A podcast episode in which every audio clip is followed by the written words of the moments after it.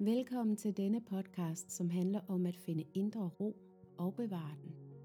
I en verden, som går hurtigere og hurtigere, glemmer vi ofte at stoppe op og rent faktisk bare nyde det. Og det største problem ved denne alt for hurtige livsstil er, at vi går glip af vores eget liv. Jeg er din vært, Anne Gonsalves, og jeg har brugt over 10 år på at udforske indre ro. Og i denne podcast sætter jeg fokus på, hvordan vi finder netop det gennem yoga, ayurveda, spiritualitet, meditation, healing, mindfulness og andre spændende emner. Men nu vil jeg gerne invitere dig til at holde en pause, sænke skuldrene, tage en dyb vejrtrækning og lytte med. Velkommen til revolutionen. Velkommen til Jesper Vestmark, som er shaman, meditationsmentor, traumaterapeut og forfatter til Vi er magiske. Og du er også kendt fra Alene i Vildmarken. Velkommen til revolutionen. Tak skal du have. Dejligt at være her. Tak for, at du vil have mig med. Jamen, så glad for, at, kunne, øh, at vi kan have den her snak, og især noget af det, som, øh, som vi skal ind på, er jo din bog, mm-hmm. Vi er mhm. magiske, som ja. er udkommet her for nylig. Ja. Og som simpelthen er en magisk bog, synes jeg. Tak. ja. øhm, har du lyst til at fortælle lidt om din baggrund? Ja, ja, det kan jeg sagtens. Øh, altså, min baggrund er jo, at øh, jeg jo altid arbejdet med meditation. Og øh, altid har vidst, hvad det var for en dimension, og har altid haft det sådan, at der måtte være noget andet end det der liv, som mine forældre levede i hvert fald. Øh, og alle mulige andre jo. Øh, hvor det bliver sådan en hamsterhjul overlevelsestilværelse, øh, man, man slejler ind i, og tror, det er normalt. Hvor jeg kan huske, at som, som ganske ung, så var det sådan, at der måtte være noget andet, og, og der fik mine tanker der virkelig også lov til at drifte, og, og, og var meget åben. Øh, meget åben hele min barndom, og faktisk troede alle var der, hvor man kunne tale med planter og, og, og ånd. Øh, og det viser jo lidt hen ad vejen, at det, det var ikke alle, der var der. Og så lige det møde med det, at det ikke var normalt for alle. Og, så det vil sige, at jeg har haft det med mig hele vejen fra, fra, fra barndoms ben af at øh, have den her kontakt, den her åbenhed, og så sker der jo det, at øh, ung øh, teenager, øh, hvor jeg virkelig får nogle kraftige åbenbaringer, der har været nogle hele min, min opvækst, men, men der kom sådan rigtig skældsættende nogen øh, lige omkring øh, det at være teenager, øh, eller jeg var 17 år, og, og der har jeg jo allerede fået etableret et godt ego, så, så, så, så der var øh, virkelig noget at udvikle sig fra. Øh, og når jeg taler om udvikling, så er det igen at se, hvem vi er, som er den her bevidsthed, fordi vi jo indvikler os ind i det her fysiske leme, og tror på dets følelser, tanker og energi, og, og det skal vi også. Det er enormt vigtigt, at vi indvikler os, for så at kunne udvikle os igen. Og, og øh, der vil jeg sige, der kunne jeg da godt tænke mig, at måske det har været en lidt mere sådan gelente ind og gelente ud, men, men min opvågning var, var ret øh, intenst. Ja. Øh, så en... Øh, ud af kroppen oplevelse, for nogen kalde det. Øh, mm, og vision. Skete, det, skete det sådan helt af sig selv? Fordi ja, det du skete. beskriver jo i bogen netop ja. de her forskellige oplevelser, du har haft mm. igennem din barndom. Ja. Øhm, og så den her store oplevelse som 17-årig, og den, mm. den kom uden at du opsøgte det? Ja, egentlig var jeg bare enormt træt. Jeg var ligesom blevet øh, mere og mere træt, og virkelig, jeg havde brug for at sove til middag. Øh, det er jo ikke normalt for sådan en ung menneske der, øh, men virkelig, virkelig træt øh, som et alderdomshjem. Og så på det tidspunkt, så var jeg hjemme og besøgte mine forældre, jeg var flyttet hjemmefra på det tidspunkt. Og så ville jeg egentlig bare ligge mig på min gamle seng, og så falder jeg søvn, men der hvor vi normalt giver sådan et spjæt, der vågner jeg simpelthen uden for kroppen, og er i sådan et togeverden, et, et toget rige, kan man sige, hvor jeg så bevæger mig igennem det, jeg kan se, der er en sol ude i, igennem togen, og så bliver det ligesom det, jeg øh, søger efter, ligesom sådan en insekt, der er på vej ind i en lyskerne. Og, og, og så er det sådan en helt naturlig flow igennem nogle verdener, og til sidst en bjergdal, og så ind igennem lyset, hvor i at øh, alt øh, afstand ophører, tid forsvinder, og jeg bliver ligesom opslugt. Man kunne nærmest forestille sig et sort hul, der opsluger alt, øh, og bliver så til alt inde i det her sorte hul. Det er ligesom det var centret af vores univers. Jeg, ja. jeg besøgte, og, og siden så har den øh, oplevelse fuldstændig farvet alt, øh, hvad jeg hvad jeg beskæftiger mig med. Øh, det er så altomfattende. Det er overalt, kan man sige, øh, på samme tid. Øh, og det vil sige, at det altid er nu for mig. og det var det også dengang. Det var lidt besværligt jo øh, at have den her oplevelse. Meget svært at få et sprog for det. Og bogen, øh, jeg også, jeg beskriver i bogen, at det handler meget om at få det her sprog for det her, der ikke har et sprog. Så det er, det er ligesom, det aldrig er startet, og hvordan vil vi beskrive det i en verden, hvor vi kender, kun kender noget, der opstår og så forsvinder igen. Og lige pludselig var jeg i kontakt med noget, som fyldte allermest, jo selvfølgelig, fordi det er det, der er mest af os, som aldrig var startet, som altid har været, ja. som altid er nu, og som altid er stille, altid er rum, og, og, og ja, det var, det var lidt svært at få et sprog øh, lige til at starte med, og, og ret forvirret, kan man sige, jeg var lige til at starte med. Og også bare, nu hvor du prøver at sidde og forklare det, så tænker jeg også, at der, der er, øh, det er aldrig startet, og det er her altid, og det er, ja. øh, det er jo også nogle begreber, som er, kan være svære for os at fatte ja. øh, i den meget sådan lineære øh, tid og alt det her, vi er vant til i vores verden. Øh, at der er noget, der starter, og der er noget, der slutter, og vi har øh, en periode, og vi har forskellige oplevelser, som vi kan beskrive, eller bare videnskaben, der skal øh, videnskabeligt gøre og bevise alting. Hvordan beskriver vi så alle de her oplevelser? Ja. kan være mega svært. De har faktisk et sprog for det, som, og som jeg, jeg faktisk ikke vidste, de havde, men de kalder det en, jeg tror, de kalder det en, en mystisk oplevelse. Ja. ja. ja. Mm-hmm. Og så beskriver du også, at det var jo sådan en stor ud af kroppen oplevelse for dig. Du havde ikke noget sprog for det, og du mm. var måske ret omtumlet bagefter. Ja, det var jeg. Fordi at så giver du dig sådan set i kast med noget helt andet, nemlig at blive frisør mm-hmm. og make-up artist, mm-hmm. var det mhm. det også? Ja, ja. Og, øhm, og du søger egentlig ud, og du beskriver det her som sådan en slags flugt også, ja. væk fra, fra det der, som du ikke rigtig forstod. Præcis. Øhm, og så gik der hvad, en, en 10 år eller sådan noget, hvor du... Der, der, ja, der går, altså det der sker, det er at lige til at starte med, så er jeg nødt til at, at lære at få et sprog for de her ting. Så faktisk allerede sideløbende med mit frisør opstart, som jeg også starter som 17 år, jeg ved lige, præcis, lige præcis, hvad jeg skal gøre jo. Jeg har ligesom fået en manual til, hvordan jeg skal leve mit liv jo. der starter jeg faktisk op på noget, der hedder Brønsted Center, som er en esoterisk psykoterapeutisk uddannelse, som ligger over Brøndsted i Jylland.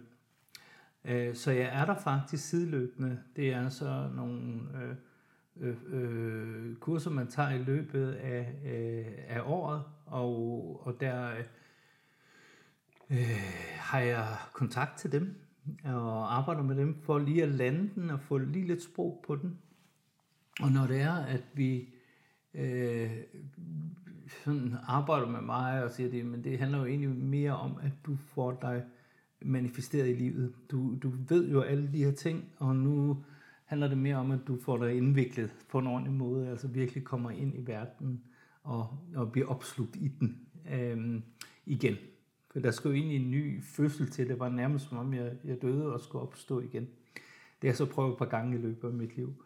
Øhm, men, men, men men der var den her kontakt til den åndelige verden lige med det samme, og så var der det, at nu, så gad jeg den simpelthen ikke mere, så tog jeg virkelig en indvikling, og det blev jo så virkelig i, i at det at rejse rundt i hele verden, og være med til de her forskellige fester med alle de her popstjerner og øh, topmodeller i hele verden, så, og boede i Miami i, i et år øh, og rejste ud derfra. Så det var, så kan man selv forestille sig resten. Ja, du beskriver også alkohol ja. og misbrug ja. og, og alle de her ting, som ja. jo også er en, en, en flugt, øh, Præcis. eller man kan bruges på den måde i hvert fald.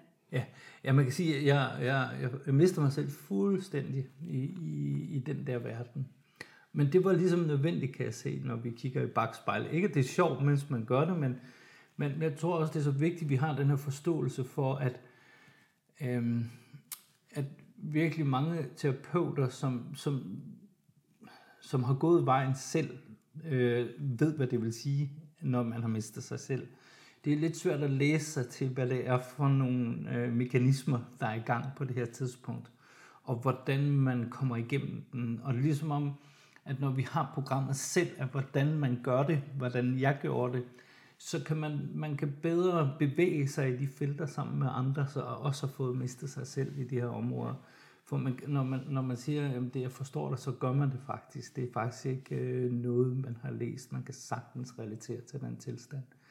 Og jeg tror faktisk også, at den er uendelig vigtig. Nu kigger vi på, på, på vores, lad os bare sige, det at være forældre og, og have børn og den slags ting, og, øh, eller være vidne til nogen, som man holder af, og virkelig er ved at miste sig selv, øh, og man kan se det, og man vil bare gerne hjælpe dem, men, men og jeg kan også huske, at min omverden vil også bare gerne prøve at hjælpe mig, eller, eller ja, få mig ud af det, men, men det kan man ikke på det her stadie. Det er, jo mere de prøver på at hjælpe en, desto mere støder man dem faktisk fra sig. Øh, så det der med, at man skal fikses, eller så, men det er slet ikke det behov, man har på det tidspunkt. Der er virkelig et oprigtigt behov for at miste sig selv. Og du det, anbefaler det jo nærmest også i bogen. Der er på et tidspunkt, hvor du skriver, at jeg vil, du gå ud og miste dig selv. Ja. Og jeg, du skriver også, at jeg anbefaler ikke at bruge alkohol og sådan noget. Præcis. Men, men der er mange andre måder at gøre det på. Og ja, man skal ligesom forstå, at egoet er ligesom afhængig. Det er, det er, det er afhængig af kemi. Og, og vi er ligesom nødt til at øh, øh, stoppe med at vil fikse det, fordi det er sådan, det er, men mere omfavne det i, i sine afhængigheder. Øhm, og lære dem at kende, i stedet for at løbe væk fra dem. For ellers så opstår der jo nærmest en flugt i det ikke at, øh, at turde være afhængig af noget mm. i sig selv. Og så, og så mange mennesker har jo så den her opretholdte flugt, som de tror er skide god, i stedet for at have overgivet sig ind i det. Nå, men det er jo sådan, egoet er, og dets natur er faktisk på den måde det er ligesom meget, meget grådigt, og kan ligesom ikke få nok. Øh, og det skal ligesom tures og lænes ind i, øh, sådan så man ved, om det er faktisk en del af egos præmis, øh, sindets præmis, af at det er sådan, at det er. For ellers så lærer vi det jo aldrig at kende. Øh, og, og, og, og så kan man sige, at når vi kan det, jamen, så er vi bedre rustet over for det. Så, så man kan også sige, så, så man, øh, hvis man hele tiden er på flugt fra sin afhængighed, som egoet jo er i sig selv. Øhm, det kan godt være, at det blev arbejde med, at man blev afhængig af, eller sport, eller sådan et eller andet, man synes, der var godt. Øh, men det er jo stadigvæk en afhængighed. Øhm, eller at elske en sådan helt fysisk, dig og mig, øh, det, det er jo også afhængighed og flugtveje. Øh, så egentlig bare lidt tur, kig på det. Jamen, jamen, vi er afhængige, vi er addicted øh, til kemi, øh, og addicted til vores følelser, øh, kemi og vores tankers kemi, og på, på et tidspunkt være det, der sådan opdager det, fordi ligesom det skal larme så meget, før vi kan opdage det. Og, og der bliver det meget tydeligt at opdage det, og der er ikke alle, der skal helt ud, så det er så langt som jeg kom, det er jeg helt med på, men, men, men nogen kan stoppe før. Mm. Men det man virkelig skal være vågen på, det er om, om man kommer til at vil undertrykke noget, som er en helt naturlig side af, hvad egoet faktisk er, og hvad sindet faktisk er. Øh, og der vil jeg klart anbefale, at man Øh, integrerer i stedet for, man tørrer sammen med, man undersøger det, sådan så man kender det, øh, og ved, at det er der, og egentlig bare kigger på det, når det så kommer på besøg. Fordi her er forskellen jo så på, om man opererer inde i sindets egen verden, eller om man er en bevidsthed, der kigger på det, der kommer og går. Altså det sindet hele tiden vil gøre. Og, og det er sådan rimelig let at gennemskue, fordi sind og tid er det samme. Så hvis du har med tid at gøre, altså fortid eller fremtid, øh, så, så kan du regne med, at det er sindet, der opererer. Øh, og, og, og hvis det er nu, og det er dig, der kigger på noget, der vil i fortid eller fremtid, så, så er du den, der oplever det. Og her er der et enormt skift i, i vores øh, livsoplevelse, i det at være øh, menneske, for enten så går du fra sindets virkelighed og ind i bevidsthedens virkelighed. Og så kan du faktisk begynde at blive mere og mere magisk, jo mere du lænder dig ind i det her felt, og desto mere du vågner. Men det kræver virkelig, at du vender med, med sindet, at der tror på tid. Så det tror jo faktisk, at der findes en fremtid. Det, det, det gør det. det. Sindet tror jo vidderligt, at det er 2022. Og det er jo ikke rigtigt. Det er jo bare noget, vi leger. Det er bare noget, vi leger. Jeg elsker det. Ja, det er jo bare noget, vi leger. Ja. Det er jo ikke rigtigt. Ja. Så, så, så, og det er jo der i, man vågner op hele tiden. Så er der mange ting, man kan vågne op til. Ja. Hvor, hvor, hvor man lige har glemt den leg. Det er noget, sindet selv har fundet på. Ja. Og så leger det selv lejen. Ja. Og så øh, er det jo lige det skift, hvor du kan vågne og sige, Gud, det er jo bare noget, sindet leger. Ja. Men, men, men det kræver, at man er lidt modig. Og derfor er modet helt øh, uhyggeligt vigtigt jo. Ja. Når det er, at vi, vi taler om at kunne være et bevidst menneske, et kærligt menneske. Øh, for ellers så bliver det bare sådan noget tryghedsting. Hvad egoet føler sig tryg ved, og hvad det er afhængig af. Det er også meget vigtigt at forstå. Det, er, det der skaber trygheden, er faktisk egoets afhængighed af langt hen ad vejen. At det kan styre, kontrollere eller måle og veje. Så rigtig meget og det her med at gå ud og undersøge, hvad, hvad alt det her, hvad egoet, hvad, hvad miste sig selv, at Ja. turde miste sig selv. Og der, du skriver også på et tidspunkt om at, at dø til sig selv. Mm-hmm. Og det synes jeg er... Øh, dø, det er måske for mange sådan et, øh, et skræmmende ord, men jeg synes, det er enormt smukt. Mm-hmm. Det her med at dø til sig selv, og ture og gå derud, hvor man kan opleve alle de her ting, for så at have den erfaring og den bevidsthed til at, at opleve bevidstheden, eller være den oplevende bevidsthed Ja. i stedet for. Ja. Øhm, men du skriver også noget omkring, øhm, du skriver den menneskelige masseflugt. Mm-hmm. Øhm, er det, vil du prøve at beskrive, hvad, hvad du mener med det? Ja, jeg kan ikke lige huske, hvad det er bogen, men jeg kan sagtens referere ind i, hvad, hvad det er, jeg mener, når jeg siger den masseflugten.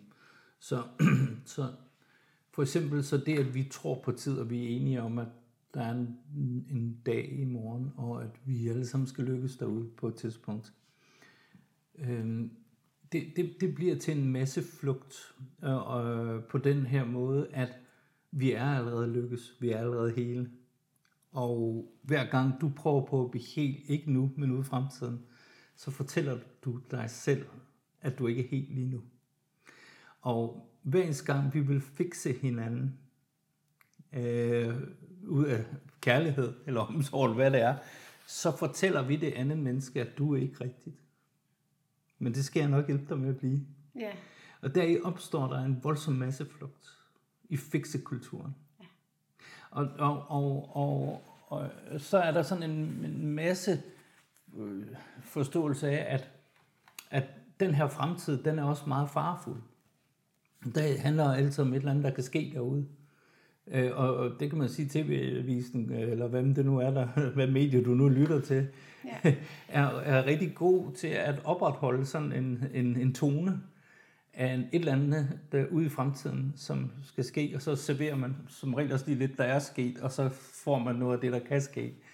det opererer på frygt. Opererer simpelthen på frygt, ja. Ja. Og man kan også bare lige gå ud og kigge på, hvad der står der på hylderne af aviser og, og dagblade, eller hvad det er, eller ugeblade, hvor du kan se, at det, der altid er på, på, på overskrifterne, øh, de her gule sædler, der står ude på, på, på, på vejen, at det er altid noget meget frygtskabende. Mm. Nogen har slået nogen ihjel og gjort et eller andet.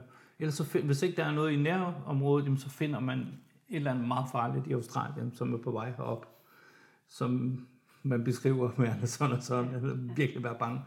Og, og, og når det er, man virkelig gør folk bange hele tiden, og folk også suger det, for det er en afhængighed, der er øh, sammen med masseflugten af mennesket, så, øh, så er det sådan, så at vi opretholder den, og den skal have næring, og det skal den blive ved med at have. Så, så de her øh, traumer og programmer, øh, som lever af frygt, de, øh, de skal faktisk have ret meget mad. Øh, og det får de altså af omgivelserne, og hvis ikke de kan få det af omgivelserne, så, så skal medier nok sørge for, at man får øh, den mængde ubehag øh, og frygt, Ja. man nu skal have. Og, og der, der har vi jo i virkeligheden set meget, meget tydeligt eksempel på de seneste par år, ja. med alt det, vi har været igennem. Ikke? Jo, Hvor jo. det netop er, som du siger, medierne, der føder, øh, politikerne, der føder os ja. med frygt, og, ja. så, og den der afhængighed, der bliver skabt Præcis. af hele tiden at køre i det der spor. Ja, jo, jo, og man kan også sige, og jeg tror, de fleste mennesker egentlig bare bliver bange, og så gør man bare som de andre, for ikke at falde ud af flokken. Øh, og der, der synes jeg godt, vi, vi kunne sådan lige være lidt mere modige, og, men det kan jeg godt forstå, at man ikke er, hvis man er meget i flokken, altså i ego-dyret, dyremennesket. Men, men man kan altså vågne til bevidsthed, og så eliminerer man faktisk frygt, fordi der kun er nu. Så frygt opstår faktisk fra fremtiden. Øh, det er det, der skaber det. Det er derfor, man får et angst, en, en fald, eller hvad det nu er. De fleste stresstilfælde handler om et eller andet, man ikke kan opnå ude i fremtiden. Man slår simpelthen ikke til. Og, øh, og i, i det her tilfælde, så, så er det jo i den grad fremtiden, der har med det at gøre, som ikke er virkelig. Og jeg har altid sagt, at hvis der er nogen, der kan bevise, hvad, øh, at der findes en fremtid, så, så stiller jeg gerne min ødegård på, på, på højkant. Ja. den, får, den, den kan man bare komme og claim. Ja. Hvis der er en, der kan finde fremtiden, ja. eller fortælle mig, hvad det er, eller trække vejret derude, mm. eller få et af organerne til at virke i fremtiden, sådan et hjerteslag ude i fremtiden. Ja. Og, og det kan det ikke. Det kommer ikke til at ske. Jeg, jeg tør næsten at satse hvad som helst på det. For det kan ikke lade sig gøre, for den findes ikke. Det er ren overtro. Så det er super spændende at, at kigge på de her koncepter, som det jo egentlig er. Mm-hmm. Øh, menneskeskabte koncepter ja, det er det. Sinds. tid og... Ja. ja. ja. Øh, men jeg sidder også og tænker på alt det her med, nu, nu vi snakkede om frygt, at, øh, og jeg har arbejdet meget med, med stress, mm. øh, og, øh, og hjernens øh, primære opgave, det er overlevelse. Ja. Den tænker kun på overlevelse, og det er også derfor, at vi har de her mekanismer, der hele tiden er ude og undersøge, uh, er der nu øh, er ham der Jesper, der sidder over for mig, er han, er han okay, eller er der far på færre? Og, så vi har også brug for den der frygt til at ja. overleve. Jo, jo. Men hvordan kan vi sætte os ud over den? Hvad, hvad, hvad vil sådan være dit råd til folk, der måske ikke har så meget erfaring med at meditere, eller med at arbejde med, mm. med sindet, med bevidstheden og det her, hvis man skal sætte sig ud over den der frygt? Ja, Ja, ja. Så, så det bedste, som jeg kan, jeg, jeg kan anbefale, det er, og jeg tror, der er mange, der gør det faktisk, det er, man slet ikke har adgang til noget, så gå en tur. Prøv at komme ud og mærke fødderne, prøv at komme ud og være sammen med naturen. Øh, når, naturen har det sådan, så at den, den er der. Og den kan kun være lige nu. Den er ikke ude i fortid eller fremtid. Øh, Øh, se, og, og, og bare lige for at tage det, for det er jo mennesker, der tror, at den, der, den gør et eller andet ved os ude i fremtiden. Men hvis du går ud i naturen her lige nu og får den relation bragt tilbage, at naturen er der altså. Fordi det er faktisk sådan, så at den krop, du låner, er natur. Og når den kommer i sit rette miljø, så svinger den rigtig igen. Øh, og det vil altid tage over det her naturlige element. Så det er rigtig... Øh, fint at komme ud i naturen og bare øh, sidde og kigge på et træ, en blomst, et eller andet. Bare få lov at være. Øh, og, og det er faktisk øh, for nogen en helt naturlig del af at meditere. Så meditation betyder jo egentlig bare livet selv, og det der er her lige nu. Og så, så er der puttet alle mulige former ned over, hvad meditation er. Men det er ganske simpelt. Sådan en blomst eller et træ vil kunne lære dig meget mere om meditation, end nogen, der kan bruge et ord. Så det betyder ikke at sætte sig ned i lotusstilling eller på en bestemt måde og, og stige ind i et lys, eller Præcis. det kan også være en gåtur i naturen. Gåtur i naturen, hvor du lige bruger lidt tid sammen med naturen, og så kan man stille sig selv det spørgsmål, fordi det vil være noget af det, der får os ud af sindet, det er, er naturen god eller er den ond?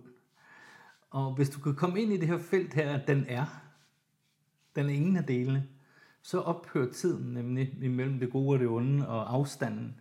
Og lige snart vi kan få de afstande til at ophøre, så begynder der at være et nu, og så begynder der at komme den her kvalitet af, hvem vi er som en bevidsthed til stede.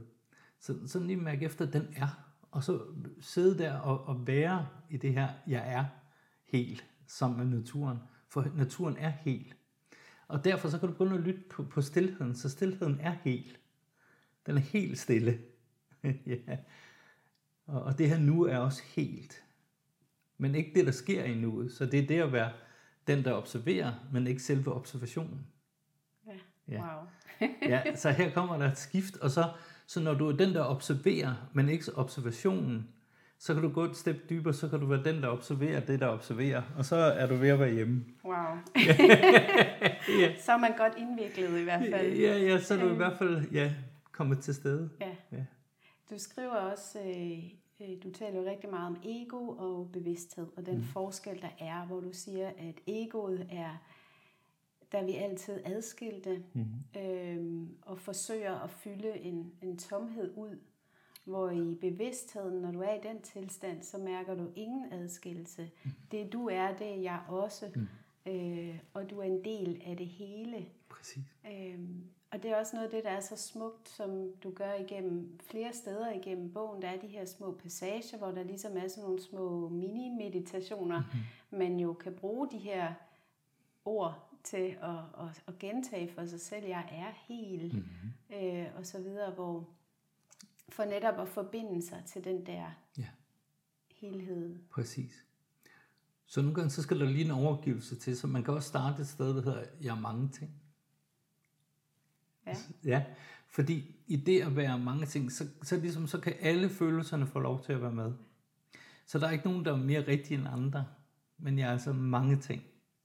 Og, og, og, og det handler det virkelig om at tillade ligegyldigt, hvilken følelse, der er til stede i kroppen, eller ligegyldigt, hvilke tanke, der er opstået, at du så stadigvæk bruger tanken her, men det sætter, peger så i en retning af, hvad det hele det handler om, at jeg har mange ting. Øhm, og, og i det felt, så bliver det også lidt lettere at blive ved med at opdage tanken, når den passerer forbi. Så egentlig så kan du forestille dig, at vi stopper altid tanken, eller ikke stopper den, vi kigger på tanken. Øh, og dermed så stopper den, men ikke fordi vi vil have den til at stoppe, for så taber du nemlig kampen.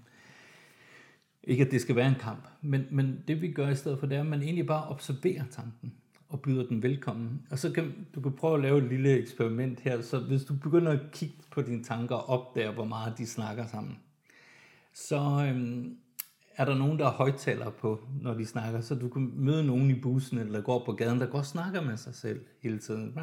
Så sidder de og siger, og du kan høre, hvordan de, der er mange derinde, der kommunikerer med hinanden, når du møder dem.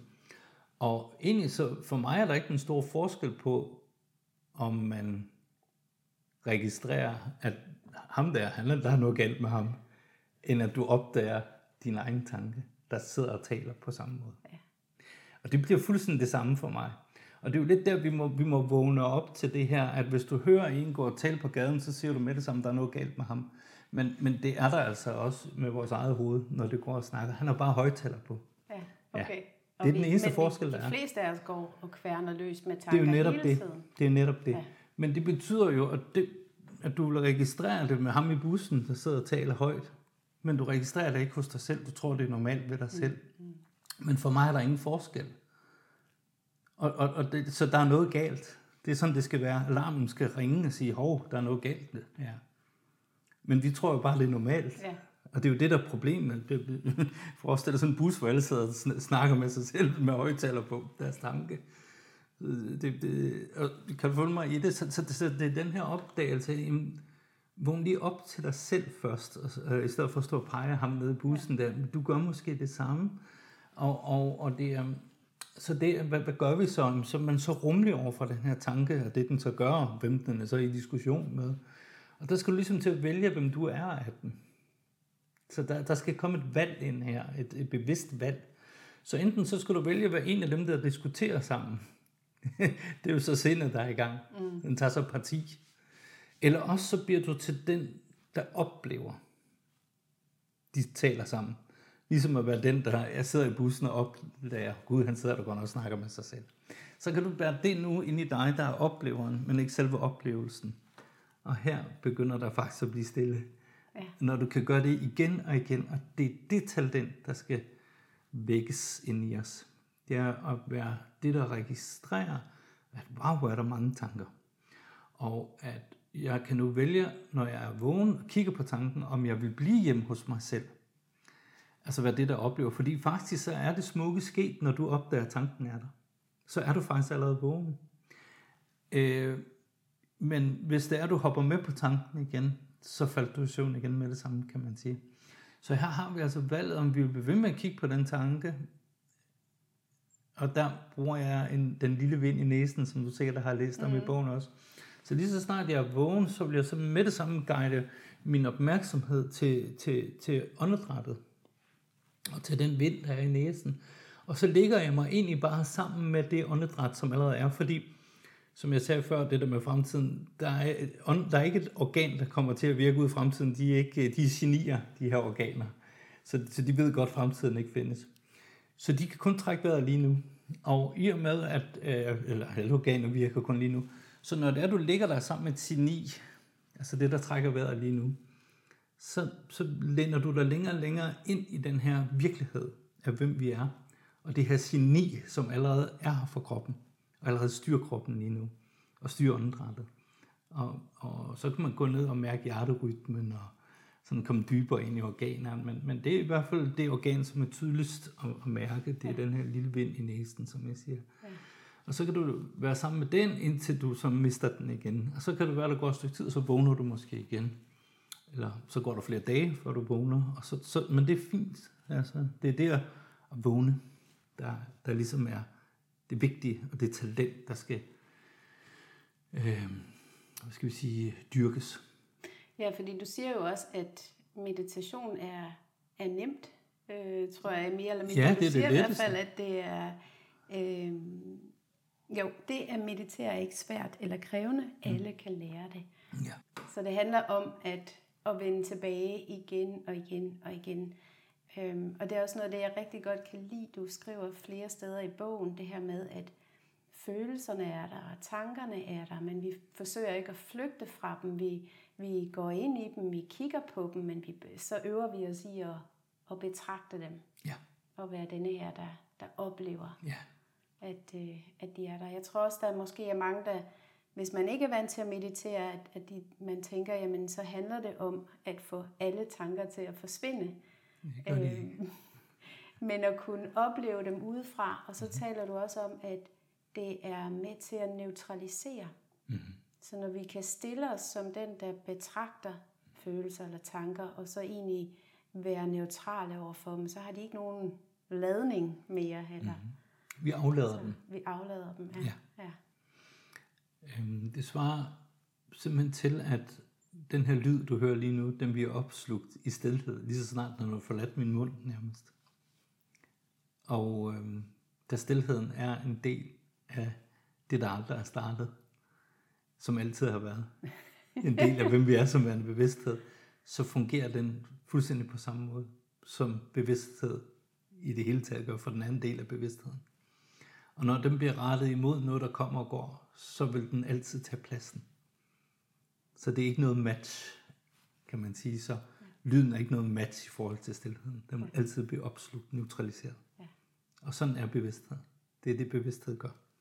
Så det er en helt anden måde at, at, at, at gøre på, men siger, man stopper med at gøre, og lærer noget endnu større at tage over. Ja. Øh, altså faktisk det, der er mest af over for det, der passerer forbi, og så vil det altid tage pladsen. Men så længe vi prøver på at gøre noget, så bliver der ved med at være larm. Så vi skal, du taler også om at overgive sig, øh, og der er blandt andet et afsnit, øh, som du kalder magi og manifestation. Mm. Og der taler du meget om det her med, at overgivelse gør os magiske. Mm. Og du skriver blandt andet også om Odin, der hængte sig i træet Yggdrasil Ja, i ni dage, tror jeg det var, Ja. og overgiver sig til sig selv. Ja. Og derefter får han sproget til også at kunne udtrykke Magien. og magien. Ja. ja. ja. Så, så rigtig meget af det her handler også om, om overgivelse. Mm-hmm. Og øhm, tror du ikke også, at det er noget af det, der kan være en udfordring for mange i den verden, vi lever i i dag? At øh, vi er vant til, at altså hele, hele vores kultur siger jo, du skal gøre, du skal gøre, du skal udrette næste mål, næste skridt. Øh, vi er slet ikke vant til at gå... Øh, jeg taler meget om yin og yang, fordi jeg underviser i, i yoga og ud fra sådan kinesisk medicin, så der er den der balance imellem yin og yang, og rigtig mange af os har svært ved at træde ind i yin-land, mm-hmm. fordi vi er vant til at være så meget yang, at mm-hmm. vi kan slet ikke fatte, mm. at det at, at overgive sig til yin, eller til stillheden, eller til denne her ikke, altså væren, øh, at det kan udrette noget også. Ja, ja, jo jo. Egentlig så er vi utrolig bange for væren. Vi er egentlig utrolig bange for roen. Mm. Og meget menneskets sygdom består i, at der ikke er nogen, der kan sidde stille med sig selv i, i fem minutter. Det er jo et stort problem, at man ikke kan overgive sig til, til det bare at være, og allerede være god nok, som man er. Øhm, så jeg plejer at sige det på den her måde, sådan lige for at skabe lidt balance i det. Så, så hende her, mor jord, hun har brugt øh, millioner år på at udvikle de her kroppe, og der har været mange raser før os. Så hun har øh, virkelig brugt øh, mange millioner år på igennem udvælgelse at skabe lige præcis det her helt unikke som vi kalder vores krop. Øhm, der er ingen fejl her. Det er fuldstændig, som det skal være. Og åndedrættet er fuldstændig, som det skal være. Hvert organ er fuldstændig, som det skal være. Det er en genistreg. Og så har vi et ego, som kun forstår plus og minus, det gode og det onde, øh, som tror, det er lige pludselig ved bedre. Alt, hvad det kan måle og veje. Og det er faktisk, hvad der er mindst af det der fysisk stof. Øh, der slet ikke tør at læne sig ind i det her uendelige stof, fordi der kan det jo slet ikke styre eller kontrollere noget mere. Altså det mister fuldstændig territorium. Øhm, og det er jo det, jeg kalder at dø til sig selv. Og, øhm, og det er vi ikke ret gode til. Vi er ikke ret gode til at dø. Øh, vi er ikke ret gode til at overgive os. Øh, vi gemmer den væk. Den må ikke ses. Øh, og så fortsætter vi den der masseflugt. Ja, så fortsætter vi masseflugten. Ingen ja. må dø. man skal, alle skal holde sit liv for enhver pris. Så ja. Man glemmer fuldstændig, det er ikke tiden, vi er her, men det er kvaliteten af den, af den oplevelse af at være her, der er vigtig. Øh, men man tror så, at det er tid og, og lykke hænger sammen. man skal jo nå det ja. derude en gang. Ja. Og, og vi har obvious ikke nået det endnu, så, så man skal have mere tid til at gøre det i. Så derfor må du ikke dø jo. Nej, vi forlænger livet jo. ja, med medicin for at forlænge det. og alt muligt, ja. hvad vi kan Ja, du skal jo nå det. Ja. Vi kan jo se, at det ikke er sket endnu. Ja.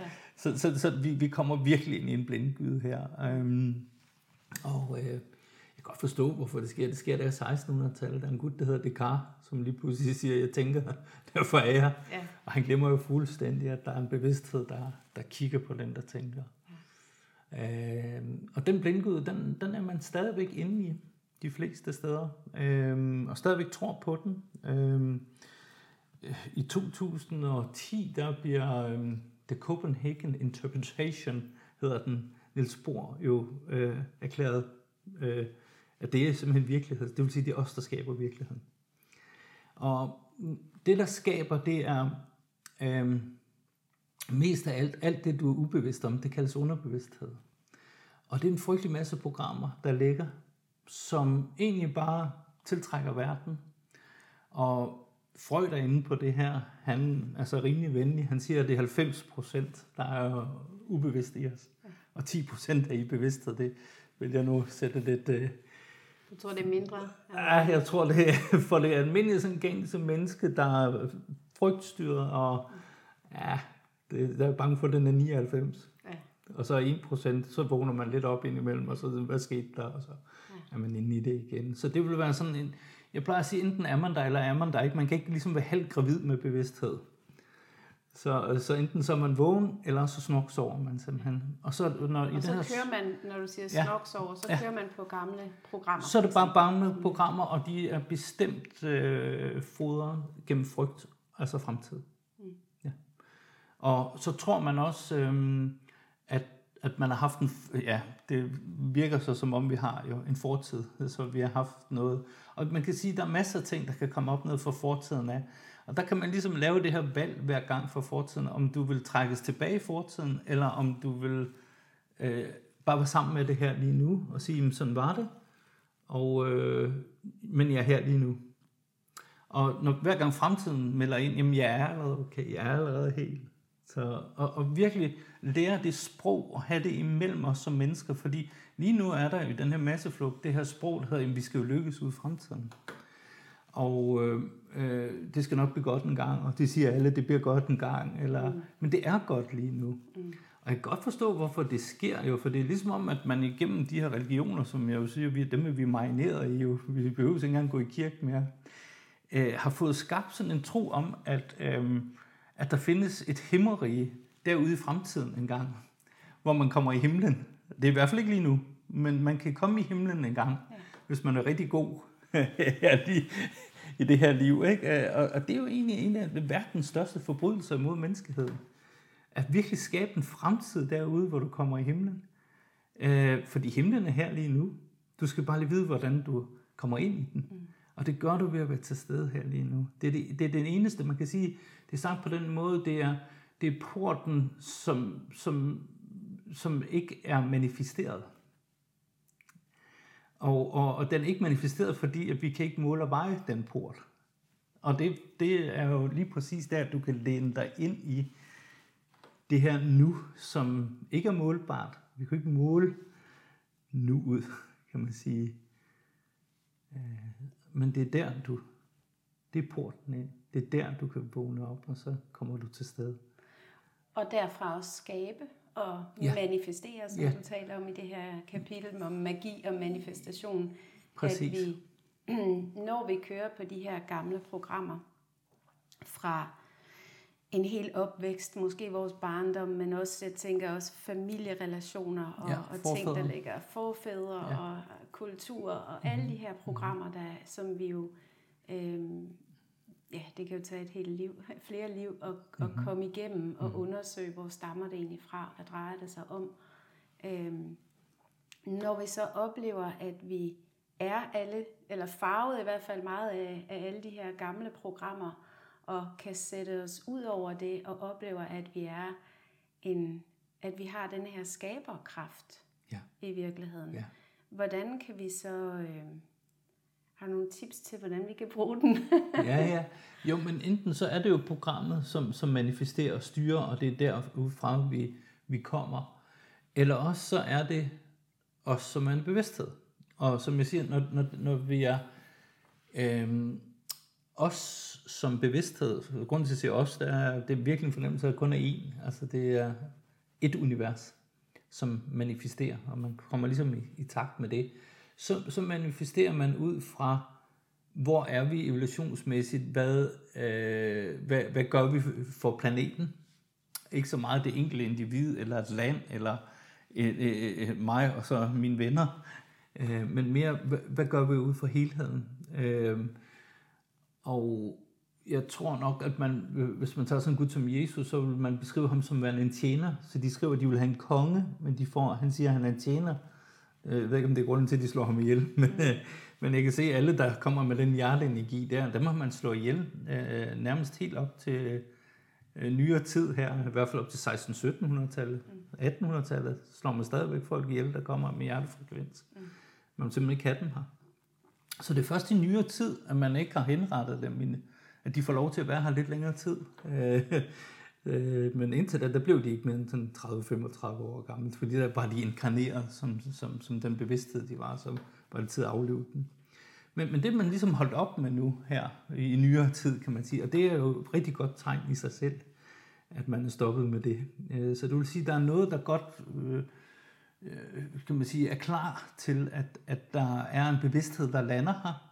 Og lige, lige når det er ved at lande, så bliver det rigtig slemt også. Så der, det bliver virkelig tegnet op af, at det er øhm, dem, der tror på fortid og fremtid, eller sindet, og vi kan gøre noget med kroppen. Og så er der den del af, af befolkningen, som stadigvæk kan holde bevidstheden. Og der kommer der virkelig, virkelig markant øh, crash imellem det her, og man kunne se det allerede bare her under corona, hvordan folk virkelig, nogen kunne tage det med ro, nogen var fuldstændig i programmet. Og, og det var tydeligt at se, hvordan det splittede familier er, og splittede mennesker af imellem sig, fordi der var nogen, der var i ro, og nogen var slet ikke i ro. Og, og det tror jeg bare, vi kommer til at se meget, meget mere af. Og det er her allerede. Øh, det så føles det som sådan en kæmpe stor sådan oprydningstid, hvor det, jo, det hele er bare... det kan man sige. Men det er fordi, det bliver mere og mere intens, det her område af, hvad bevidsthed er. Og man kan sige, at for egoet er det faktisk enormt skræmmende, det her. Øhm, fordi det kan ikke styre og kontrollere mere. Det, det, det mister virkelig territorier, og hvis der er noget, det ikke vil have, så er det det at miste territorier. Øh, så, så, så det vil jo have et land, og øh, have nogle regler inden for det land, og sådan skal man opføre sig, og, og jo mere styr på der er, og som du snakker om, desto mere låst tingene er, desto mere føler det sig faktisk trygt. Hvor det andet er fuldstændig ude af kontrol jo, fordi øh, det er noget, der bare øh, omformer sig, og man er medskabende, og, og man får lov til at øh, være den her tjener, som er med til at føde den her energi ind, og man skal stadigvæk vide, det vil stadigvæk provokere rigtig mange mennesker, når man gør det, så, så, så det er sådan en del af det, at være øh, i tjeneren, kan man sige, eller i samklang med, med, hvad det egentlig er, naturen vil, kontra det, der styrer, kontrollerer, og, og den måde, man, øh, ja, hvad skal man sige, man prøver på at skabe frygt, selv for naturen selv. Altså, naturen er lige pludselig farlig, og så er man kommet til at erklære den krig jo, ved at vil styre og kontrollere naturen også. Øh, og det, der er jeg bange for, at der kun er én taber. Mm. Der har været mange raser her før også. Lad os bare sige det, der har prøvet på den slags. Det, det går ikke. Det kan vi ikke. Så det handler igen om den her over, overgivelse. Ja. At, at, det er noget, at det er det, vi skal lære. Ja. Øh. Man kan sige, det stod hurtigt, som jeg siger det til mange mennesker, når det er, de virkelig er ude i krise, de virkelig har formået at komme så langt ud, at lige pludselig så kommer der sådan et, et brud igennem inden i, ens eget virkelighedsopfattelse, det er, den hedder, jeg kan ikke mere. Mm. Kom og hjælp mig. Ja. Og så tyr man til et eller andet større. Altså ligegyldigt hvad du tror på, om ja. det er Mohammed eller Jesus, eller hvem det er, du tror på, Buddha, så, øh, eller noget andet. Universet, kærlighed. Kom og hjælp mig. Jeg kan ikke mere. Og lige der, der kommer hjælpen også. Men nogle gange så skal mennesket så langt ud, før det slipper, og før det overgiver sig. Og det er det, jeg siger hvis vi kunne træne det og overgive os lidt tidligere, end at vi kommer så langt Helt ud. Derud, hvor, ja. Så faktisk så handler det om at kunne overgive sig hele tiden. Fordi øh, ellers så kommer vi til at sidde fast hele tiden. Og, og det, der gør, at vi sidder fast, det er jo, der, der er et, et ego, der ikke vil overgive sig. Og tit og ofte, så er det sådan, så det er sket. Man er, måske har, allerede har mistet et eller andet, men man vil ikke være med til, at det er sket. Og, og, og, og så kommer man i kamp, så der kan være en, en lang proces her, hvor man bare hænger fast i noget, som ikke er mere. Mm. Og, og hvis du hurtigt du kan slippe der og give det over, øh, øh, bringe noget større ind, det kan også være naturen, man tror på, jamen så, men det, det handler om den her overgivelse til det her, som er større end vores eget begrænsede sind, som egentlig ikke forstår ret meget. Det er en intelligens, der er til stede, det er jeg med på, men det er ikke et geni. Mm. Og der er en enorm forskel på de her to ting. Ja. ja. Spændende. ja. Jeg kunne godt tænke mig lige at komme ind på øh, lidt mere omkring bevidsthed, fordi du beskriver også i bogen bevidsthedens fire tilstande, ja. som er stillhed, rummet, nuet og mørket. Og mørket, ja. Og mørket. Øhm, vil du forklare lidt omkring de her fire hvordan du beskriver de her fire bevidsthedstilstande. Ja, så egentlig så er de ikke adskilt, det er det samme. Det er alle sammen fire ting, som aldrig er startet. Og det er det, der udgør, hvad bevidsthed er. Så det er ligesom uendeligt. Og lad være med at prøve at forstå det med sindet, for det, det ved ikke, hvad det er. Man kan sige, på samme måde, så kan vi bare opleve, hvad mørket er, men vi oplever ikke rigtigt, hvad det er. Fordi vi vil altid prøve at definere det til, hvad det er, label det, eller sige det, det. I det, så har vi allerede mistet kontakten til det. Så den måde, det skal forstås på, det er, at vi kommer ikke til at forstå noget, der aldrig, er startet, øh, der aldrig er startet. Det er derfor, det er så mærkeligt, når jeg siger det. Det er aldrig startet. Ja. Men det er aldrig startet med at være mørkt. Det er aldrig startet med at være nu. Det er aldrig startet med at være stille. Og rummet er heller aldrig startet. Det er rigtigt, man har Big Bang, men så kan man sige, hvad for et af dem. Så der har altid været. Og et stort sort hul, der vil man opleve, og det er jo det, der ligesom er, er det der centrum for alle øh, galakser, det er sådan et stort sort hul. Øh, og inde i de her sorte huller, der kan du kun se, hvad der sker rundt omkring kanten, for det opsuger simpelthen alt, så der vil være, lad os sige, et sort hul opslugt en sol.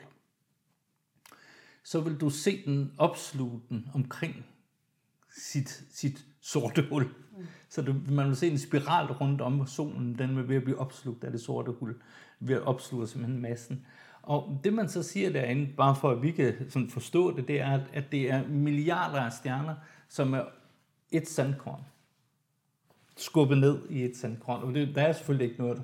Men for at vi, vores sind kan forstå det, så er der et sandkorn derinde, som er et univers, som vi står og kigger ud i. Øh, det er bare komprimeret derinde, for så at springe igen. Så det er en implosion og en eksplosion. Øh, så det er en indvikling og en udvikling. Et plus og et minus. Og, og derimellem så opstår ting i de her spiraler og forsvinder i dem igen. Så det er bare spiral, der trækker sig tilbage. Og sådan står livet så og opererer hele tiden, hele tiden imod den her indånding og udånding. Men det at forstå, at der ikke er noget derinde i det, det sorte hul, det kan vi simpelthen ikke. Øh, et helt univers, der er samlet i et sandkorn, ja, måske, men alligevel svært at forstå. Men, men der er ikke sandkorn, der er ingenting derinde. Det er ingenting. Og det ingenting er potentialet af alt, hvad der nogensinde kommer til at være her. På én gang. Og så kan man sige, så folder man det ud igen, og ser, hvordan kan byggestenen så sætte sig sammen, for så at samle sig igen. Og sådan står det som sådan et åndedræt, og hver gang det ånder ud, så manifesterer det en masse ting, og så samler det sig igen. Så det er jo egentlig alt det, der ligger nede bagved, så det er jo en hemmelighed, at vi ikke er så gamle her. Altså, vi har de her pandelapper fra 250.000 ja. År siden. Det er lige efter Salis-istiden, som er en meget stor og lang istid, som ligger. Og lige præcis der får vi faktisk pandelapper. Øh, og det er også i sig selv et mysterie, der, hvad det er, der sker. Men det er skønt. Men, øh, men, men, men der er den her evolution hele tiden af ting, der kommer og går. Mm. Og enten så hviler du i det her øh, umanifesterede, eller så prøver du på at finde dig selv i det, der kommer og går.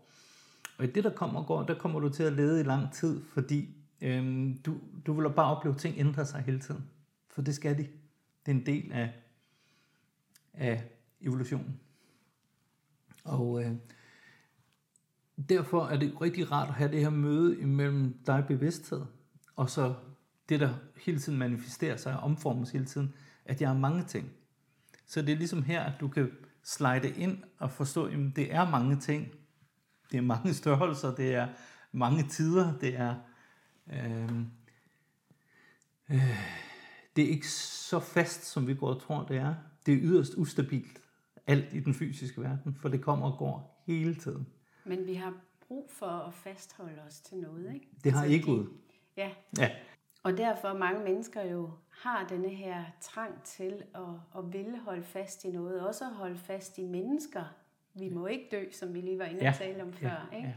Ja, ja. Øhm, så hvordan kan vi opløse denne her tanke om, at der er noget, der er fast?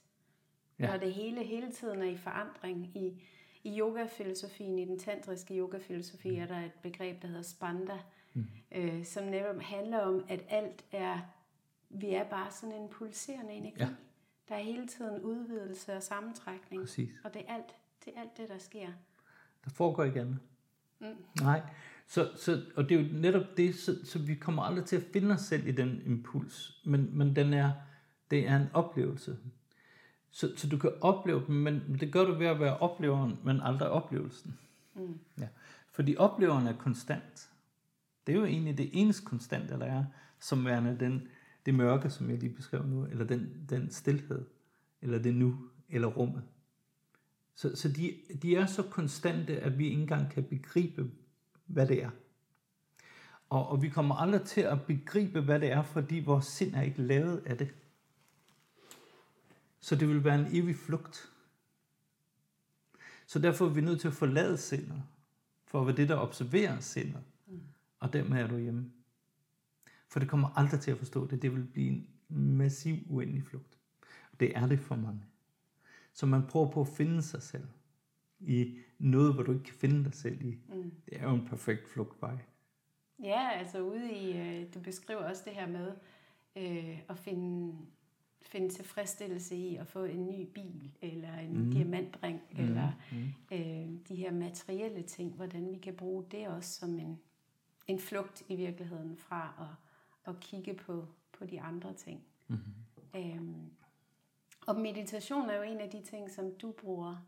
Ja.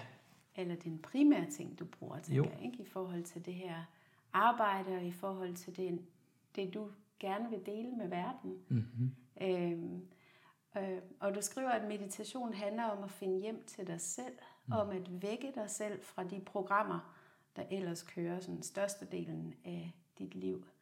Øh, og at bevidsthed og kærlighed er de centrale faktorer. Hvordan arbejder du med meditation?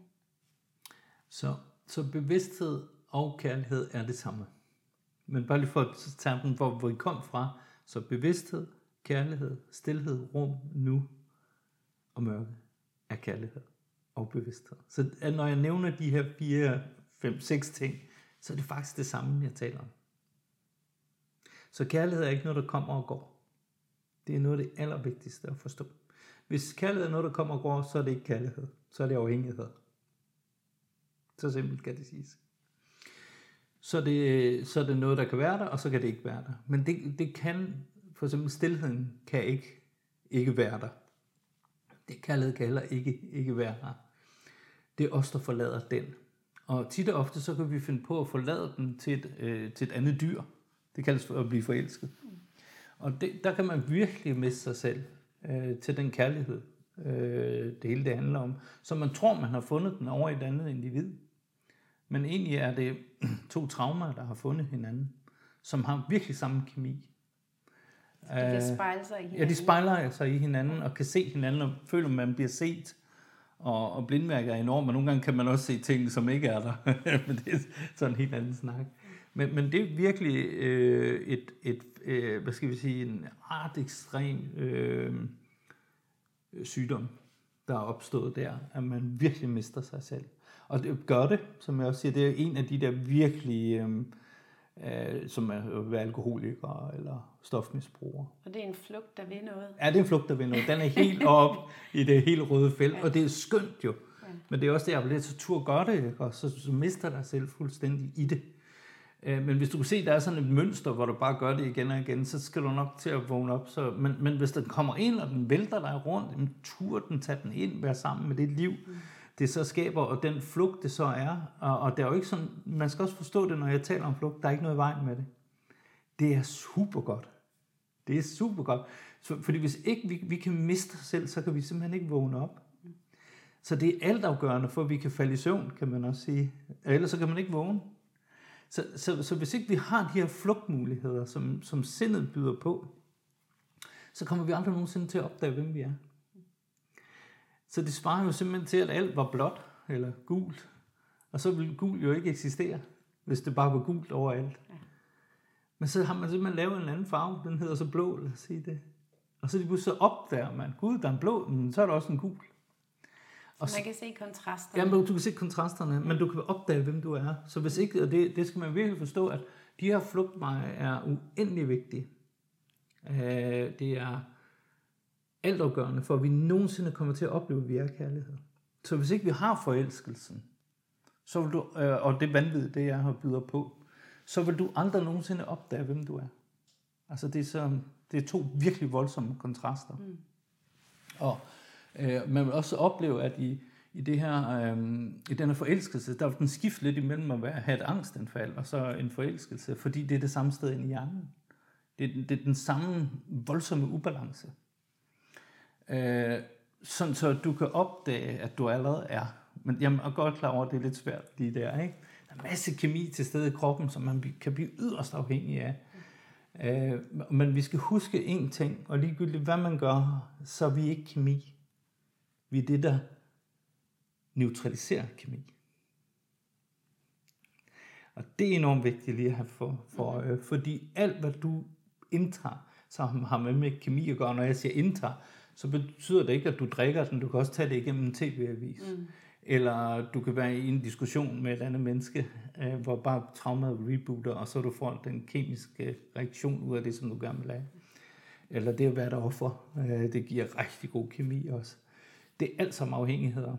Og uden de afhængigheder, der kan, der kan du ikke opdage, at du er den, der konsumer, der neutraliserer øh, kemi. Og jeg kan se rigtig mange, der bruger åndedrætsteknikker, de frigiver vildt meget kemi i kroppen, men, og det er fint, men det har til det formål at opdage, at du ikke er det. det. Det er meget vigtigt, at man ikke tror, at det er åndedrætsteknikken, der kan gøre noget. Mm. Men at, at opdage, at man er den, der øh, neutraliserer kemien, som det frembringer ved at trække vejret på en bestemt måde.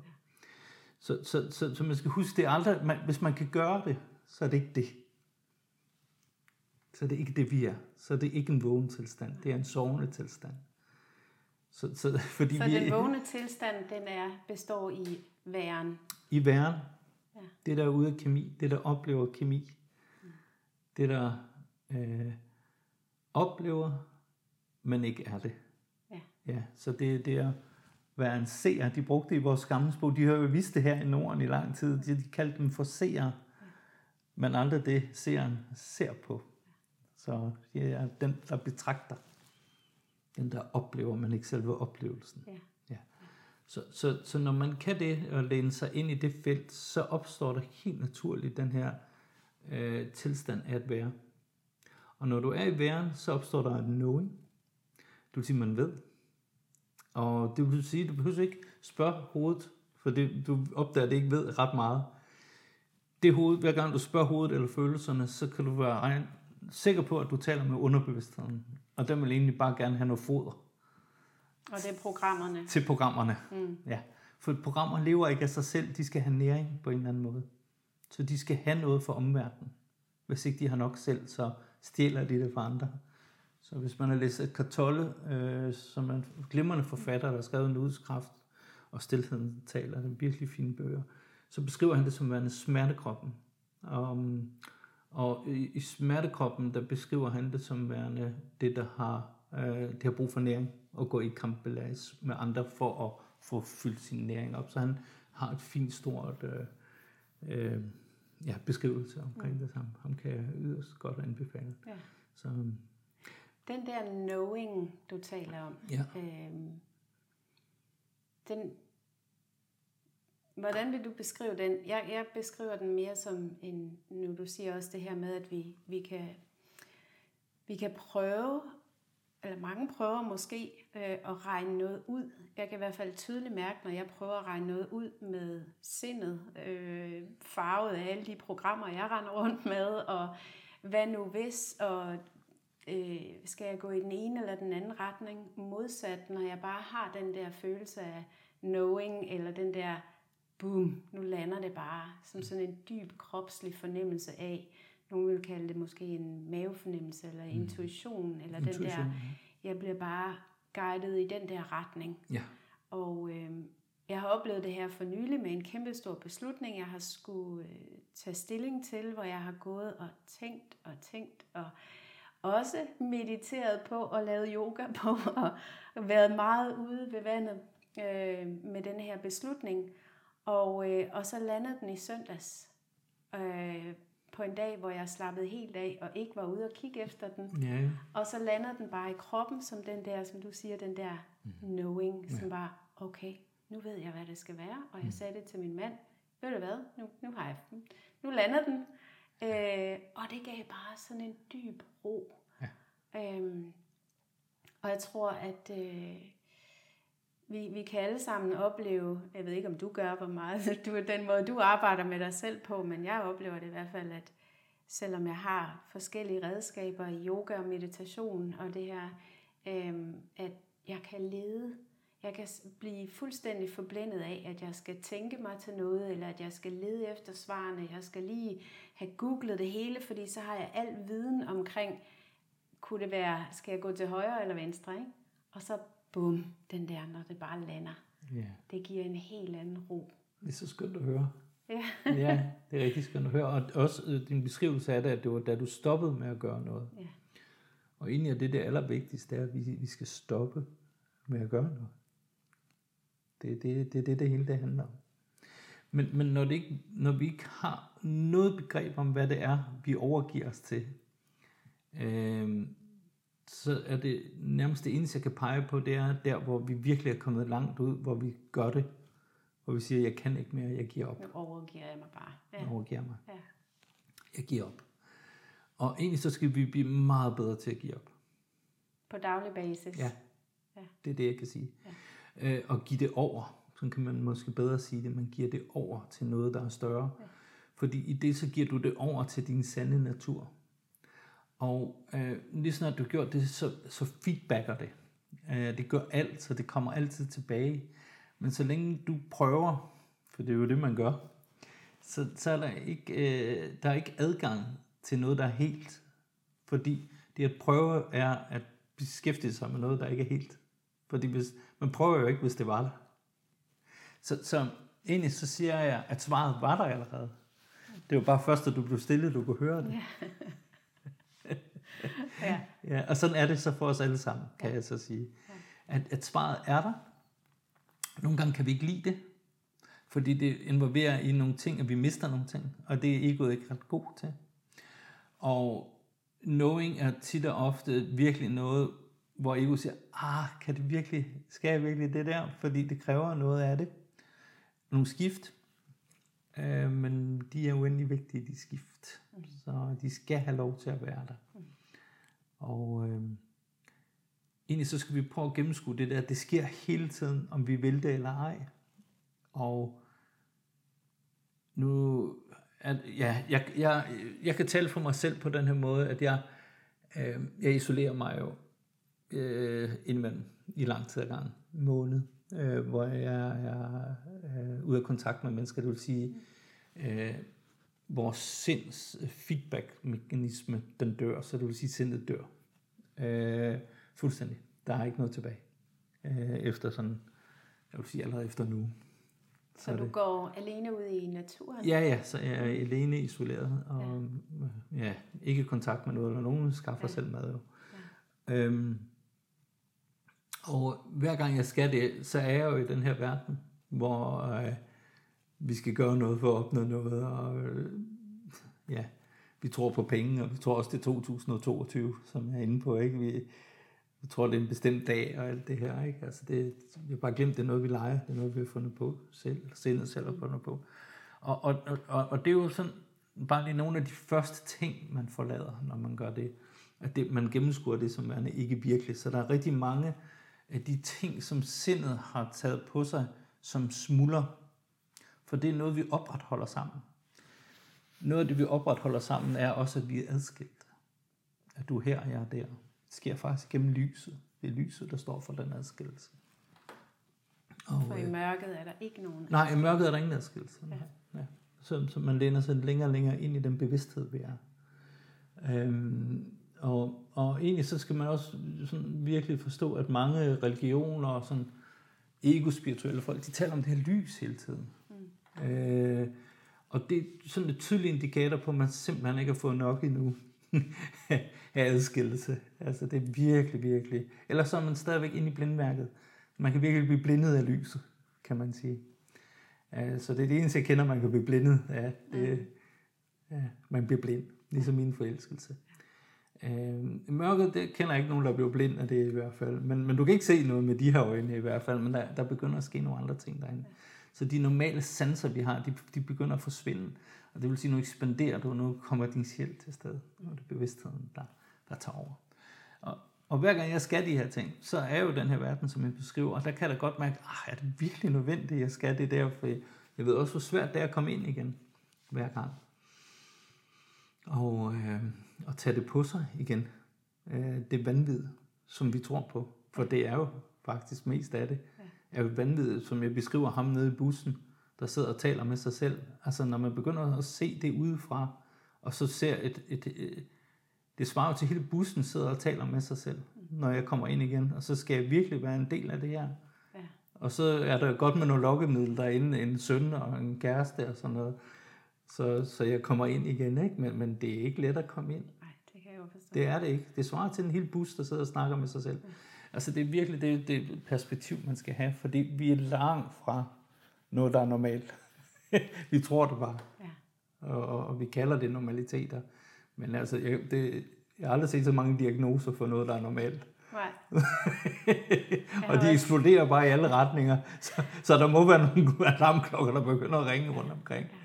Så der, der er virkelig mange, der er øh, på medicin for et eller andet, der har ja. låst, øh, holder et eller andet krampagtigt. Så, og det skal man egentlig forstå, at alle de der ting, hvad det nu er, det er helbredelsestilstanden. Så det er jo ikke sådan, så at stress kommer og hopper på en lige pludselig en dag. Det er jo et liv, du har levet op til, og lige pludselig siger kroppen fra. Du siger, at nu vælger jeg ikke det her mere. Og så stressen er faktisk en helbredelsestilstand. Det kan i hvert fald blive vendepunktet for rigtig mange. Det er det, det kan. Og det er igen den der, øh, måske et sted, hvor man stopper op og lægger sig ned og overgiver sig sådan, nu kan jeg ikke mere. Eller kroppen siger stop for dig. Eller så gør kroppen det for en, ikke også? Så det er den ene eller den anden måde. Ja. Og så også når jeg hører folk tale om stress, hvor de beskriver det, så synes jeg, om jeg ikke engang komme ud af min seng, så bare stille i vægen, så siger oh, det lyder da meget som meditation, det du beskriver der. Du har bare lagt dig ned for at meditere. ja, du bare, så, så det er ligesom om, at det, det, der er mange af de der ting, som vi kalder sygdom, som virkelig minder om et meget meditativt mm. øh, felt, der åbner op. Du er blevet lagt ned. Det kan man sige, så enten så gør man det selv, eller så, øh, ja. så, så, der, så gør kroppen det for en. Ja. Og det, det er jo så det, vi kalder sygdom. Men, men som jeg siger, jeg ser dem simpelthen ikke som en sygdomsprocesser. Jeg ser dem som en helbredelsesmekanismer, som på kroppen bare siger fra. Mm. Og man skal huske, stressen var ikke noget, der sprang på dig en dag. Det er et liv, du har levet inden. Ja. Øh, som lige pludselig ikke kan lade sig gøre mere, fordi at, at vanvittigt er nødt til at stoppe. Jeg ser også, jeg havde et stressknæk for 15 år siden, som ja. blev grunden til, at jeg lagde, lagde mit liv om, mm-hmm. og gik også fra at være grafisk designer til at være yogalærer i dag. Mm. Øhm, og dengang var det da bestemt ikke sjovt at være i. Det Nej. var sådan tre meget intense år, hvor jeg havde det af helvedes til. Ja. Men i dag kan jeg se, at det var det sammenbrud, der blev til gennembrud til, det, at jeg, jeg står og laver det, og jeg gør i dag. Øhm, så det er en kæmpe gave. Det er det, jeg mener. Øhm, og noget af det, vi, jeg taler meget med, når jeg også holder uddannelser, øh, og, og vi taler om stress, og hvordan det fungerer, og hvad det gør ved os, og hvad det gør ved, ved kroppen og ved sindet og alt det her.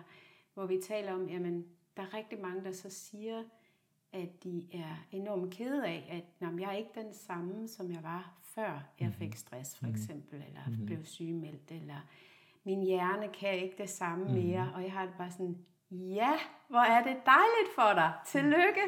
Fordi har du virkelig lyst det, til at være den samme som ja. før, som, ja, ja. som kunne overskride dine grænser så meget og komme Præcis. så langt ud. Ja. Så det er jo en kæmpe gave. Det er det, det. Ja. Det er det. Og så vil jeg så tage dem alle sammen. Alt det, vi kalder sygdom, vil jeg kalde helbredelsesprocesser. Mm. Den tager jeg så på mig selv. Men det er vidderligt sådan, jeg ser på det. Ja. Det er noget, som har været en livsførsel, som vi ikke kan leve med mere. Vi er nødt til at stoppe op. Og, ja, og enten så gør vi det selv, og det gør, kan man så gøre ved at lytte til sig selv. Mm. Altså meditation, og lytte ind i kroppen og mærke mm. efter. Øh, så vil kroppen fortælle dig tingene lang tid inden, at det er nødt til at blive til en sygdom. Så det her er en balance, og det er at være sammen med kroppen. Øh, eller også så lytter du ikke og overhører alle de svarsignaler. Og det svarer lidt til at køre i en bil, hvor alle øh, ja, blink, det blinker over det hele instrumentbrættet. Der er ingen olie på, men man fortsætter bare. Ja. Og, og, og så man tjekker lige ind, hvordan ser instrumentbrættet ud, hvordan kører det, og, og det, det er jo en ganske naturlig del over for en bil at gøre det på den måde. Men det skal vi lige lære at gøre for os selv. Og egentlig så er meditationen måske i virkeligheden ikke andet end det, end at bare lige tjekke ind med, hvordan kører systemet. Øh, og er jeg her sammen med det? For hvis ikke du er her sammen med det, så er det, at alle de her ting, de kommer til at blinke, og så skal du måske styre og kontrollere mere og nå endnu mere, og så er det, det, det brænder sammen på et ja. tidspunkt. Det skal det så gøre. Og som jeg siger, det, det er beviset på, at der findes kærlighed. Så hvis ikke det skete, forestil dig, at du kunne fortsætte, at kroppen ikke sagde stop, at der ikke kom en sygdom, så vil der kunne ske noget voldsomt, voldsomt, voldsomt med dig. Mm. Det er der så også nogen, der formår at gøre fordi de fortsætter endnu længere ud, og så skal det stoppes ja. øjeblikkeligt. Øh, så det, det må ikke køre længere. Eller kan ikke køre længere. Det er uholdbart. Ja. Og illusionsmæssigt kan det slet ikke bruges, så det skal tages ud som en, en dårlig gren mm. på et træ, for det er ikke sustainable, det, er ikke, det, det kan ikke gå i, i det lange løb, at det kører på den måde. så, så sådan skal det være. Ja. Sådan er det. Og det er beviset for mig på, at der findes kærlighed. At det ja, er, var det smukt sagt. Ja, ja. ja. Så det er jo simpelthen det, der er. Det er kærlighed, der går ind og omfavner der og siger, så stopper vi. Nu skal du bare se her. Men det er jo ikke let. Det betyder jo ikke, det er let. Og det er heller ikke let, når man får det at vide inden, at nu er det tid at tage ud i, i vildmarken igen. Du skal overleve og smelte sammen med, ja. med mor jord. Og det er fantastisk, når jeg er der og gør det, og det er hårdt, men ah, kunne det ikke lige gøres på en anden måde. Men der er downloads, jeg skal ud og hente. Ja. Øh, måske nye bøger, der skal skrives og hentes, ikke også? Og det kræver, at jeg bliver stille og er den form for tjener, som jeg så er, igennem den stillhed og den isolation, jeg så gør, og, øh, så jeg kan lytte. Så virkelig at blive stille, så jeg virkelig kan lytte ja. og få øh, vores, øh, vores, det vi kalder virkelighed, pillet fuldstændig fra. Det er jeg nødt til, ellers så kan jeg ikke øh, gå ind i de verdener. Og der vil jeg bare sige, at det er der ingen, der kan. Fordi vi, lige snart vi er i de miljøer, så er vi en del af dem. Det er uundgåeligt. Så hvis man skal bare lige tage med og lige døbe stortåen ned i, øh, i noget af det her, øh, og man lever en hverdag, hvor man har job og familie, og mm. Måske ikke lige har mulighed for at tage ud i vildmarken. Ja. øhm, hvad vil du så anbefale? Så mange gange i løbet af en dag, så vågne op til åndedrættet og den natur, kroppen er. Det kan også være, at man ikke engang har adgang til natur, men så er kroppen naturen for en. Så det at vågne op så mange gange, man kan i løbet af en dag. Øh, bare lige så hvile i den der, jamen jeg er allerede helt. Det er allerede godt nok det hele. Og så have den der vind i næsen, fordi når vi er sammen med det, så skal vi huske, det er geni, I vækker. Der er en grund til ånd og åndedræt det samme ord, fordi her vækker man simpelthen geniet.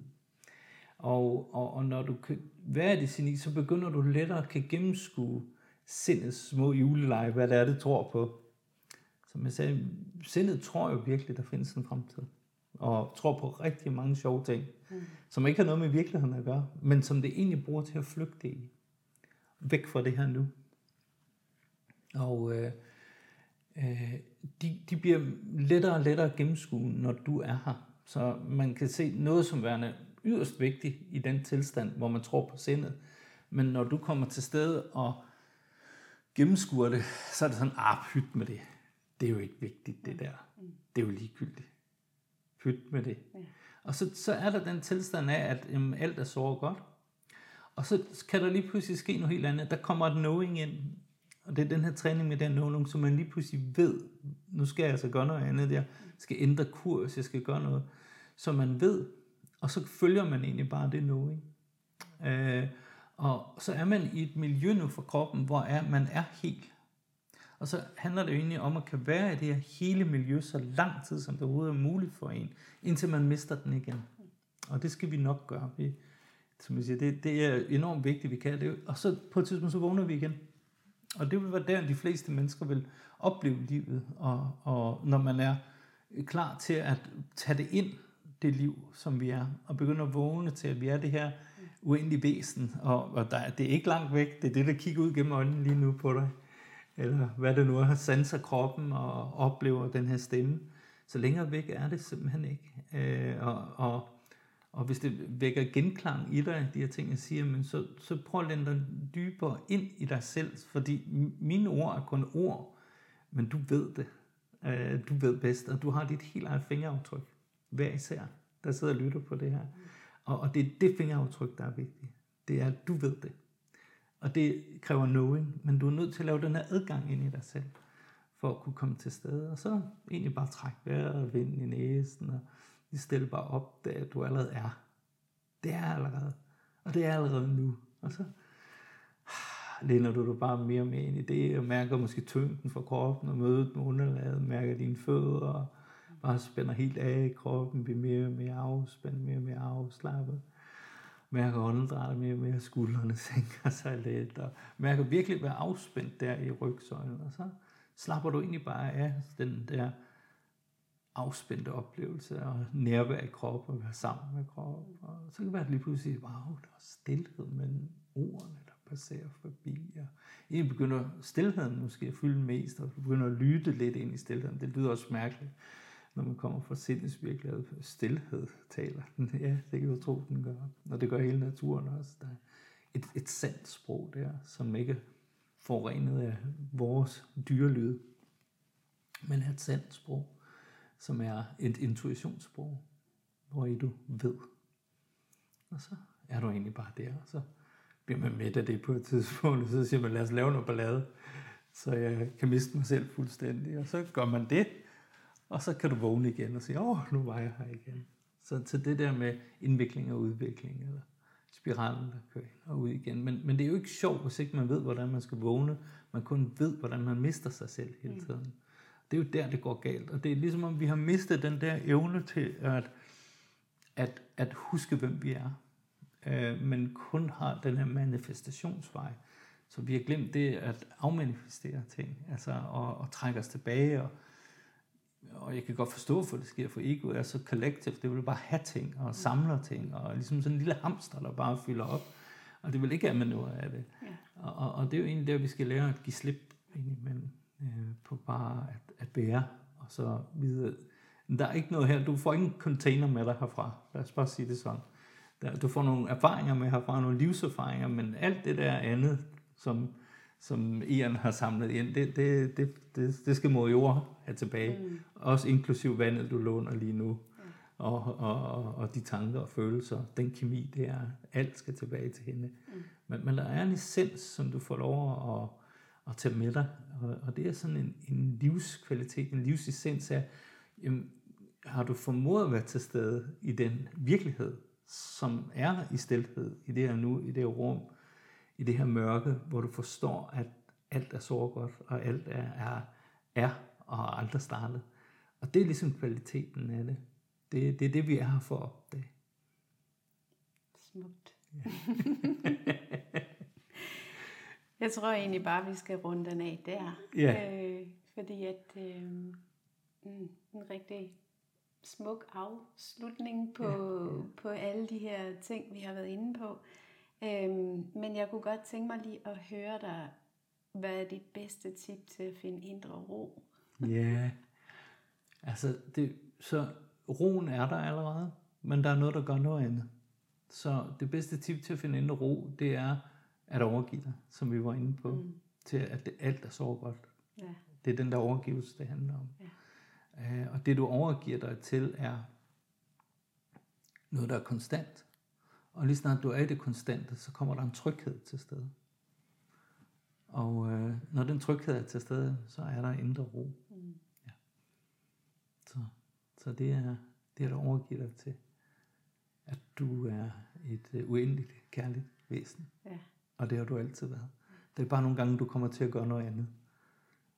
Og så finder vi tilbage. Og så finder du tilbage. Eller det kan vi i hvert fald øve os på hele ja, tiden. Så, så man kan, man kan, altså man kan sige, man kan dø, før man dør, den fysiske dø, til sig selv. Mm. Og det er jo egentlig det, det handler om. Så, så døden for mig er noget meget smukt. Ja. Det er den største oplevelse, jeg nogensinde har haft, kan man sige. Og det er det smukkeste, jeg nogensinde har oplevet i den her krop, hvad jeg kan huske i hvert fald. Så, så det, det, når jeg beskriver død, er det øh, til et uendeligt væsen, som jeg altid har været. Ja. Ja. Tusind tak, fordi du ville være med. Det var en kæmpe fornøjelse. Tak selv. Tak for, at jeg måtte være med. Tusind tak, fordi du lyttede med til Revolutionen. Hvis du vil læse mere om mit online-univers, yogauddannelser og yoga-retreats, og tidligere afsnit af podcasten, så klik ind på min hjemmeside anegonsalves.com.